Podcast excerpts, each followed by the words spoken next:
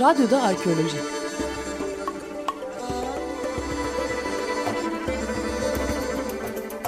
Bir arkeoloji programı.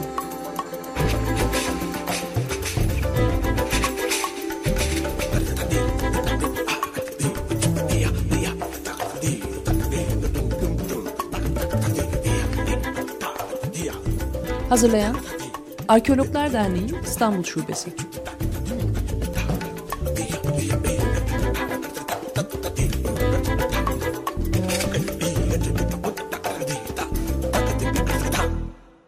Arkeologlar Derneği İstanbul Şubesi adına ben Necmi Karul. Ee, bugünkü programımızın konuğu ise yakın doğu uzmanı meslektaşımız e, doçent doktor Gül Pulan.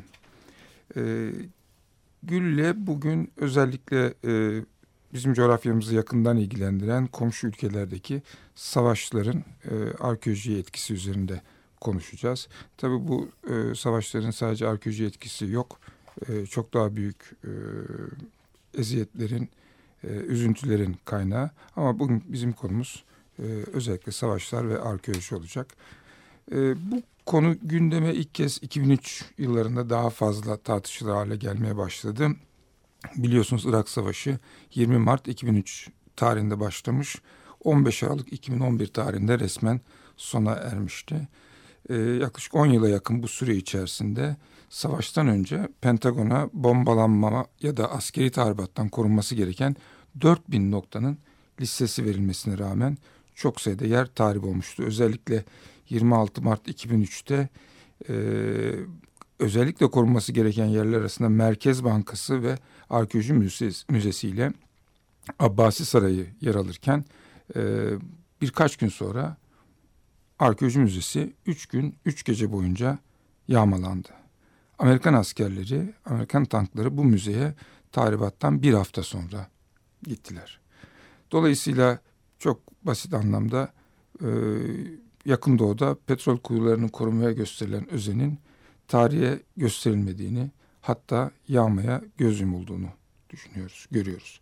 Bugün ise bu 10 yılın sürenin ardından bu tahribatın talanın boyutu çok başka yerlere geldi. Ee, Gül de bize sanırım bu konuda e, hem yeni gelişmelere Suriye'den, e, Irak'tan e, yeni gelişmeleri de ilave edeceğim açıklamalarda bulunacak. Onun için ilk soruyu böyle bir genel anlamda bir soruyla e, başlamak istiyorum. Bu, bu talanın boyutları nedir ya da başka bir deyişle savaşların neden olduğu tahribat ölçülebilir mi? Ee, şimdi biz 2003 e, yılında ve 2004 yılında Irak ve Irak'ta olan e, kültürel yağmayı, arkeolojik tahribatı, e, tarihsel tahribatı çok konuştuk. E, sonrasında da konuşmaya devam ettik. Zaten senin de belirttiğin gibi Bağdat Müzesi'nin yağmalanması ve yani bütün dünya bunun olma ihtimalinin olacağını söylerken, bütün kurumlar uyarırken bunun göz göre göre e, olması hala açıklanabilir bir şey değil aslında. Yani bir sürü bahaneler uyduruldu. Tamamıyla bir aymazlık da olabilir bu. Çok kasıtlı bir olay da olabilir ikisinin karışımı bir şey de olabilir. E, yani o zaman müzeden çalınan eserlerin e, içinden de hala bulunamayan büyük e, gruplar var. var. Yani halkın arasından vesaire yahut böyle e, sınır kapılarında falan bulunan şeyler oldu ama e, bir sürü şey de bulunamadı. Ama e, tabii kaçak kazılar devam etti, talanlar devam etti falan ve bu konu çok yoğun bir şekilde gündemde kaldı. Aslında e, tabii Suriye'de e, bu iç kargaşa başladığı zaman Suriye de Irak kadar e, zengin bir yer.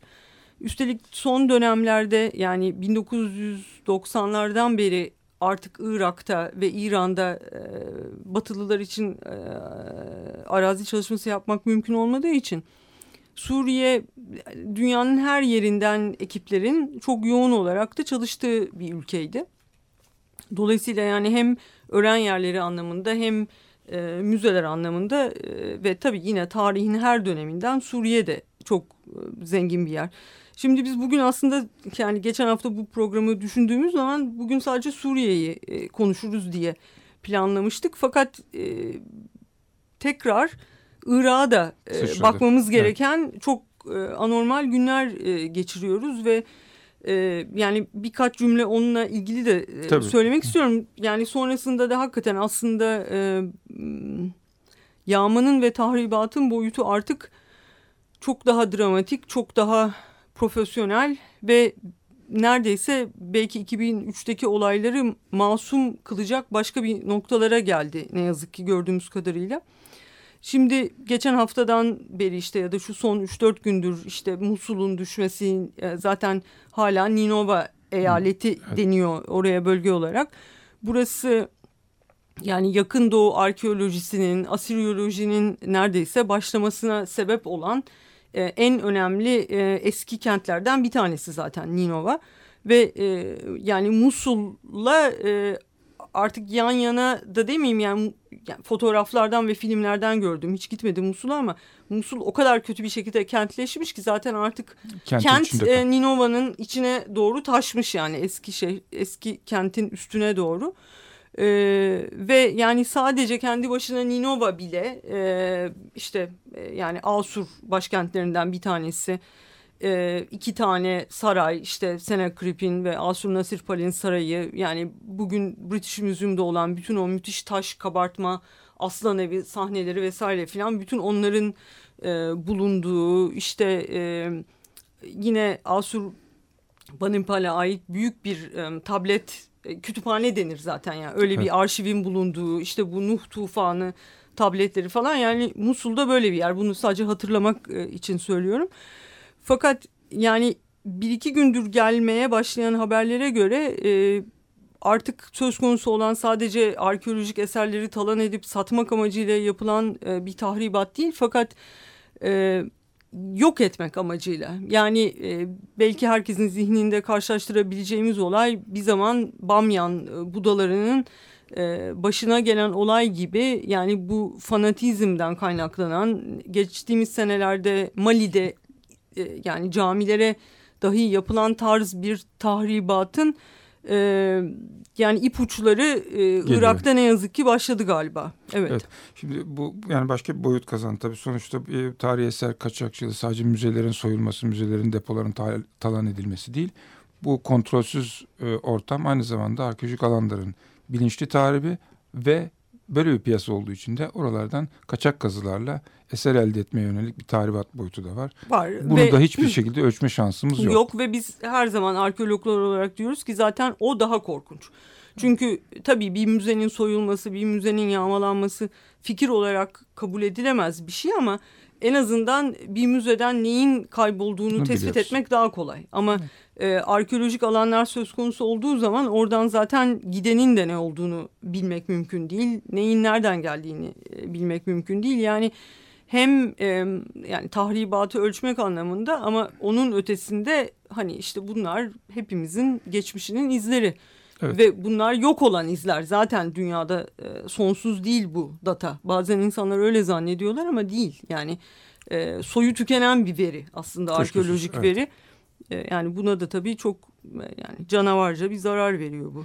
Şimdi bu olan bitenin içerisinde bir göz yummanın olduğunu, bunun ya işte masumane bir şey olmadı. Savaşın kendisi masumane değil ama bu daha da bu içerisinde başka bir boyut masumane olmayan bir boyut. Savaşın doğal bir sonucu değil, başka bir boyut olduğunu da görüyoruz. Göz yumulması en azından bunu kanıtlıyor. Peki bu uluslararası bir eser kaçakçılığının şeyi var mı? Böyle bir e, köprüsü, bir organize edilmiş bir iş olarak düşünebilir miyiz bunu? Ya da bununla Şimdi, ilgili veriler var mı? E, yani Irak ta talanları ile birlikte bu, bu konular çok incelendi aslında benim de takip edebildiğim kadarıyla. Çünkü e, ortada dönen paranın boyutunun da çok büyük olduğu anlaşıldı ve o zaman tabii böyle ne bileyim FBI falan gibi kurumlar, Interpol bunlar e, yani çok daha incelemeler yaptılar. E, mutlaka organize durumlar var. Yani e, fakat şimdi mesela şu an için Suriye'deki ve e, Irak'ta tekrar başlamış olan kargaşa herhalde e, o organize kaçakçılık gruplarının e, e, nasıl diyeyim yani e, bu fırsatı değerlendiremeyeceği kadar dramatik durumlar aslında evet. benim gördüğüm kadarıyla. Yani yoksa kaçakçılık yüzde yüz organize bir suç. Yani bu bırak Savaşı bugün eminim Anadolu'da yapılan kaçak kazılar da artık çok organize yapılıyor yani. Evet. E, hiç öyle hani masum 2-3 kişinin kazma kürekle gitmesinin ötesine geçti bir olay. Satışı zaten çok organize oluyor herhalde. Saklanması. Yani e, mesela o günden bugüne bu kadar çok eserin e, hani kaçırıldığını, talan edildiğini düşünmemize rağmen bunların birçoğunun hala piyasaya çıkmamış olması veya bilinmemesi de bunun ne kadar organize, olduğunu Organize olduğunu gösteriyor. gösteriyor. Yani uygun zaman, uygun zemin bekleniyor vesaire. Peki müşteriler kim? Hangi ülkeler? Ve bu para e, madem böyle büyük bir büyük rakamlar konuşuluyor, dönüyor ve organize bu para nerede kullanılıyor?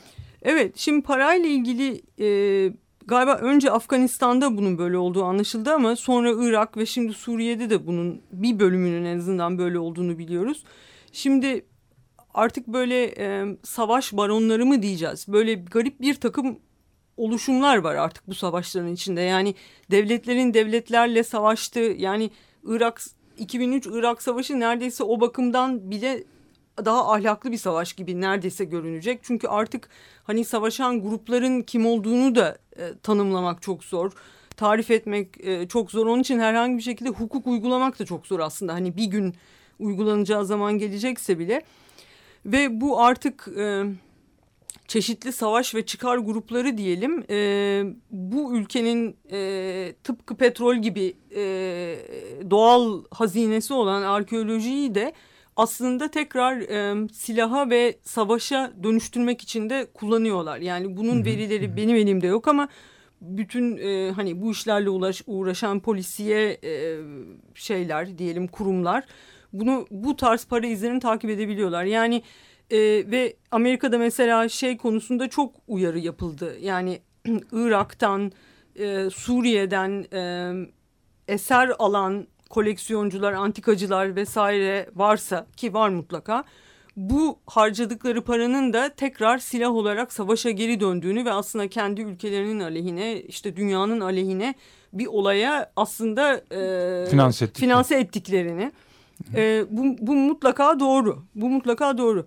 E, bunlar bu kadar artık göz göre göre bilinirken e, hala kim alıyor bu eserleri? Bu soruyu ben de kendime soruyorum. Yani e, artık e, büyük dünya müzelerinin böyle bir şey yapabileceğini ben düşünemiyorum. Yani çünkü e, ne bileyim 150 yıl önce başka topraklardan gitmiş ve o dönemin e, diyelim kurallarına, atmosferine e, göre belki bir kısmı gitmiş eserleri bile ellerinde tutmakta bu kadar zorlanırlarken ve e, bir sürü iadeler, işte değiş tokuşlar vesaireler e, olurken e, yani bu kadar e, kanlı eserlerin, e, kanlı savaşların e, ganimetlerinin e, ben dünya müzelerinde e, yani e, belli bir standarttaki dünya müzelerinde sergilenebileceğini e, düşünemiyorum. E, mutlaka aradan para yapmak isteyen bir takım aracılar e, çünkü koleksiyoner demek de her zaman sadece onu e, elinde hani estetik değeri için tutan insan demek olmuyor ne yazık ki yani bu işin çok büyük bir ticareti var. E, bir de belki şu anda e, yani daha e, bilmediğimiz yani henüz açılmamış ama belki kurulma aşamasında olan bazı yerlerde e, körfez ülkelerinde filan acaba daha bu konularda duyarsız davranıyorlar mı diye kendi kendime soruyorum. Yani yakın bir gelecekte bu kaçılan eserleri Körfez ülkelerindeki modern müzelerde görebilir miyiz demek istiyorsun? Bilmiyorum ama bu soruyu kendime soruyorum. Kendime soruyorum yani nereye gidecek e, bu eserler? Ve diyelim e, işte Louvre Müzesi e, Abu Dhabi'de çok büyük bir e, müze kuruyorsa onun arkeoloji bölümünü nasıl kuracak? Evet bir yerden bu kaynağı sağlaması gerekiyor ama çok dramatik bir durum tabii. Burada çok yani masumane bunu tabii koleksiyoner... kimseyi suçlamak için değil ama yani insan da kendilerin kendine bu soruları soruyor. Hani bunları hala göz göre göre kim alıyor? Ee, şeyi de söyleyelim yani bu süreçte e, mesela Suriye sürecinde UNESCO e, çok daha atak ve e, açık davrandı e, mesajlarında. E, ülkeler yani artık e, yakın geçmişte yaşanan büyük bir e, felaket olduğu için Irak dolayısıyla e, yani Türkiye pek çok ülke yani ilk günden itibaren işte sınırları uyardı. Suriye eserlerinin alınmaması için işte neyse yönergeler, kararlar, yasaklar yani e, bir yerde e, işte alınabilecek tedbirlerin alınması konusunda aslında daha hızlı davrandı herkes. Peki başka örgütler var mı bu konuyu takip eden uluslararası örgütler, sivil toplum örgütleri? Hmm, sivil toplum örgütleri evet o da ilginç bir nokta aslında. E, çünkü yine mesela Irak 2003 Irak ile karşılaştırmalı olarak bakarsak e, tabii ki internet vesaire e, o zamanlar da vardı ama bu e, bir kere sosyal paylaşım mekanizmaları daha 2003'te e, dünyada yoktu. E, şimdi e, iletişim teknolojisi, fotoğraf ve bunu hani anında e, iletme e, hızı ve imkanı çok arttığı için evet inanılmaz bir şekilde e, bireyler gruplar veya daha organize sivil toplum örgütleri üstünden çok takip ediliyor bu olaylar. E, benim elimde e, Nisan 2014'te e, derlenmiş bir rapor var mesela e, bu Heritage for Peace diye e, İspanya merkezli ama yine uluslararası bir sivil toplum örgütü ve özellikle Suriye özelinde e, çalışıyor oradaki kültürel mirası korumak ve sahip çıkabilmek için. Mesela onların e, derlemesinde sırf Suriye'deki arkeolojik durumu takip eden, etmeye çalışan 35 tane sivil ha. toplum örgütü var. Ve bunlar e, yani bir, bir çok büyük bir kısmı e, Suriye kaynaklı gruplar, e, bir kısmı uluslararası gruplar. E, ama şu şu bir gerçek yani film, fotoğraf, e, işte bütün bunların YouTube'da ya da başka paylaşım yerlerinde olması kanalıyla aslında e, e, görsel ve bilgisel çok daha fazla şey e, var elimizde. E, ama aynı oranda da bunların doğruluğu konusunda e, soru işaretleri daha fazla var. Yani Suriye olayında mesela artık hiçbir gazeteci yok bize oradan haber verecek olan ama Irak ya da olayı verebilecek olan. Irak'ta diyelim e, hani biz e, birinci elden çok bilgili tecrübeli gazeteciler üstünden de takip edebiliyorduk olayları. Yani kaynaklar daha azdı ama daha güvenilirdi. Şimdi çok fazla kaynak var ama e, yani gerçek mi yani hepsi gerçek mi söylenenlerin yazılanların ya da görüntülerin bile bazen bir soru işareti olabiliyor. Peki e, bu, büyük müzelerin bu tür e, eserleri almayacağını veya bu işin bir paydaşı olmayacaklarını söyledin. Bir e, anons ettikleri bir tavırları var mı? Biz almayız, al, alırsak kataloglarımızda yayınlamayız veyahut da sergiye koymayız gibi. Yani müze ve bu böyle bir tavır varsa herkes için geçerli mi? Yani büyük müzelerin bir ortak hareketinden söz edebilir miyiz yoksa hiç böyle bir şey yok mu? Ee, yani çok ortak bir hareket bilmiyorum. Ee, hani öyle ortak bir deklarasyon e, vesaire yok. Ama şunu e, bir kere hatırlayalım. Bu e, geçtiğimiz yıllar içerisinde hem e, 1970 UNESCO e, konvansiyonunun ki şu anda yine dünyada e, işte e, hani yasa dışı eski eser ticareti dolaşımı vesairesiyle ilgili e, yine de e, hani yasal ve ahlaki çerçeveyi çizen e, en önemli ve en çok katılımcısı olan döküman. E, o e, konvansiyonunun konvansiyonun da yıl dönümüydü ve e, birçok eksiklikleri var. Bunu UNESCO da biliyor ve bu yüzden çok yoğun da bir çalışma var aslında UNESCO'da. Yani bu e, bugün için e, bize eski eser ve kültürel mirasla ilgili genel hukuksal çerçeveleri çizen yani hem Hague Konvansiyonu'nu ki çatışma altında kültürel mirasın korunması o yani direkt şu an konuştuğumuz şey e, hem bu dediğim gibi 70 konvansiyonu hem de genel olarak yani 72 Dünya Miras Konvansiyonu da yani bu üç konvansiyonun da peş peşe işte 40. yıl dönümleri vesaire falan ve e, yani eksikliklerinin giderilmesi yönünde çok e, tartışma, işbirliği ve e, yani bunları uygulamayan ülkelerin de uygulaması yönünde de e, bir yaptırım var bir takım büyük arkeoloji e, kuruluşları diyelim mesela Amerikan Arkeoloji Enstitüsü e, nereden geldiği menşei olmayan e, eserlerle ilgili mesela hiçbir yayını kabul etmiyor. E, buna benzer başka tavırlar bir takım e, mesela arkeolojik e, hani önemli dergilerde yayınlarda da böyle şeyler olabiliyor. Yani e, hani bir kazıdan çıkmamışsa veya hani nereden geldiği çok net bir şekilde e, bilinmiyorsa bu tarz kaçak şeyleri e, bilimsel anlamda en azından e, reddedebiliyorlar. Evet. Türkiye'nin bu trafikte bir rolü var mı? Yani nerede duruyor? Çünkü konum olarak hemen savaş bölgesinin sınırındayız. Avrupa'nın komşusuyuz. Nerede?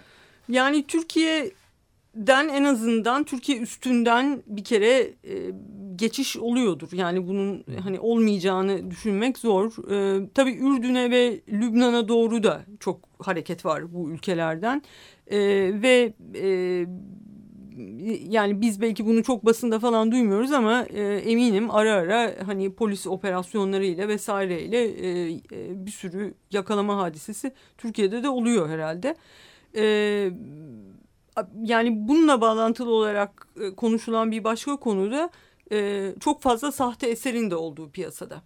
Çünkü e, hani zaten e, böyle bir ortada eserlerin dolaştığı dönemlerde bu sahte e, şeyler çok artabiliyor ve bunların yani atölyeleri tabi bilemiyoruz tam nerelerde ama mesela Lübnan'da filan çok olduğunu biliyoruz. E, ne e, ya bu, bu trafikte bir şey mesela Türkiye'deki müzeler e, söz konusu ülkelerden gelen eserleri alıyor mu? Biliyor muyuz? Evet yani ya alıyorsa niye alıyor? Yani, Korumak için mi alıyor? Geri vermek üzere mi alıyor? Almıyor mu? Evet tabii bu sorunun e, muhatabı aslında Kültür Bakanlığı tabii. olmalı ben değil. E, ama tabii Türkiye'nin e, ne yazık ki hala bence e, düzeltmediği bir e, açığı var. E, biz e, Türkiye'den yurt dışına herhangi bir eser çıkması konusunda e, çok yani hani duygusal olarak zaten çok hassasız ama zaten kanunen de bu en sert şekilde yasak olan bir konu. Ve yani hepimiz biliyoruz havaalanlarında bile bu uyarı olarak yazar. Ee, ama bu hassasiyetimiz ne yazık ki başka ülkelerden Türkiye'ye giren eserler için geçerli değil. Ee, bence Türkiye kadar e, kültürel mirasına e, sahip çıkmaya başlayan ve bunu e, bununla iftar eden, e, bunu korumaya çalışan e, bir ülkenin e, aynı tavrı e, başka ülkelerin eserleri için de göstermesi lazım ve e, yani e, tabii ki çok özel şahsi şeylerin belki istisnaları olabilir. Yani birisi bir müzayededen bir şey almıştır, getiriyordur. Onu yurt dışından yani yurt içine sokamazsın denemez tabii ama e, yani e, sonuçta Türkiye'ye e, arkeolojik eser girmesi başka ülkelerden yasak değil. Evet. Yasak olmayınca onun herhangi bir yerde satılması da ne yazık ki hani en azından e, kanunen yasak olmuyor. Yasak olmuyor doğru.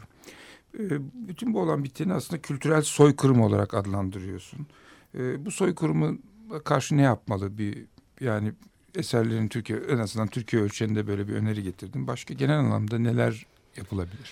Yani büyük bir işbirliği ve büyük bir irade olmadan e, bu işlerin önüne geçmek mümkün değil. Yani Şimdi baktığımız tablo tabii çok çok dramatik bir savaş tablosu. Ee, yani herhangi bir yani bu konuştuklarımız biz e, barış zamanındaki arkeolojik hala yağmayı işte kaçakçılığı nasıl önleyebiliriz diye de konuşabilirdik yani o da her zaman e, yani barış zamanlarında da bu iş olmuyor diye bir şey yok o da her zaman oluyor ama tabii savaş olayı çok başka bir boyuta getiriyor.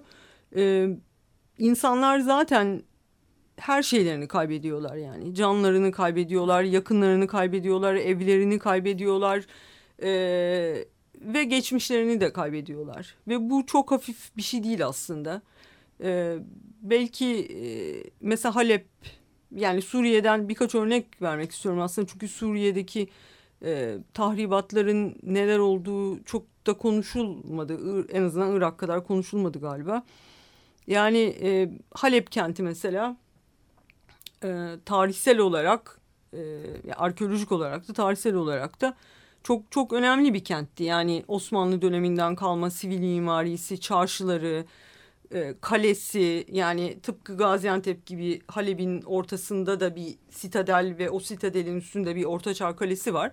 Ama mesela savaş öncesindeki son 4-5 yılda orada kazılar yapılıyordu ve e, işte Hitit fırtına tanrısı Teşub'un tapınağı ortaya çıkarıldı Halep Kalesi'nin içinde. Zaten biz hani tarihten Hititlerin işte Halep'teki Yamhat Krallığını yendiğini biliyoruz. Orayı ele geçirdiğini biliyoruz vesaire ama yani orada herkesin gözü önünde o tapınak da mesela ortaya çıktı.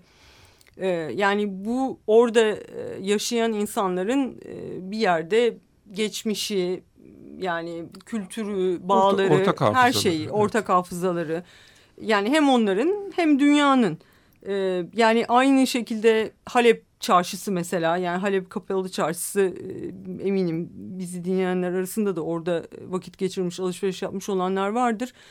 E, yani gerçekten e, böyle içine girdiğiniz zaman hani birkaç yüzyıl insanı geriye götüren e, ve e, hani belki turistik yönleri olan ama aslında son derecede işte yok kasaplar çarşısıyla, şekercileriyle, fıstıkçılarıyla vesaire böyle e, yani hayatın, alışverişin, gündelik e, şey ihtiyaçların giderildiği bir yerdi mesela ve e, yani Açık Radyo'da olduğumuz için e, Açık Radyo'da bu sene Shakespeare'in 450. doğum yıl dönümünü kutladığı için yani e, Shakespeare'in bir mısra ile bitirmek istiyorum. Çünkü 17. yüzyılda Shakespeare Otello'yu yazdığı zaman e, Halep çok önemli bir ticaret kenti ve Otello'nun ölmeden önceki son sözleri bir gün Halep'te dolaşırken diye başlıyor. Yani evet. bu kadar dünya hafızasına e, nakş olmuş bir yer e, ve bugün orası yok.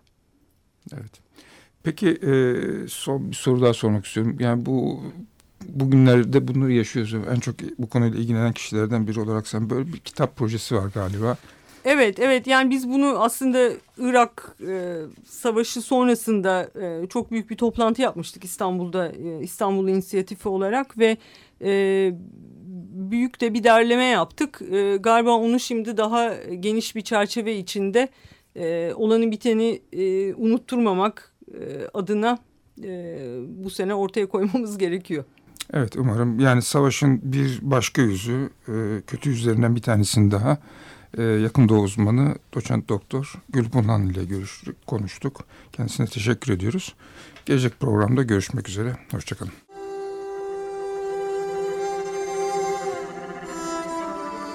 Radyoda Arkeoloji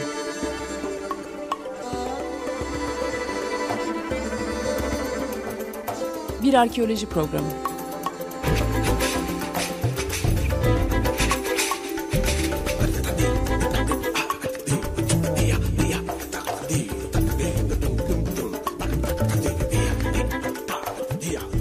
Hazırlayan Arkeologlar Derneği İstanbul Şubesi.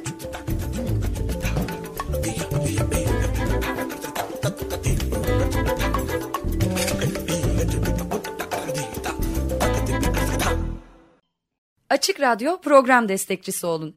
Bir veya daha fazla programa destek olmak için 212 alan koduyla 343 41 41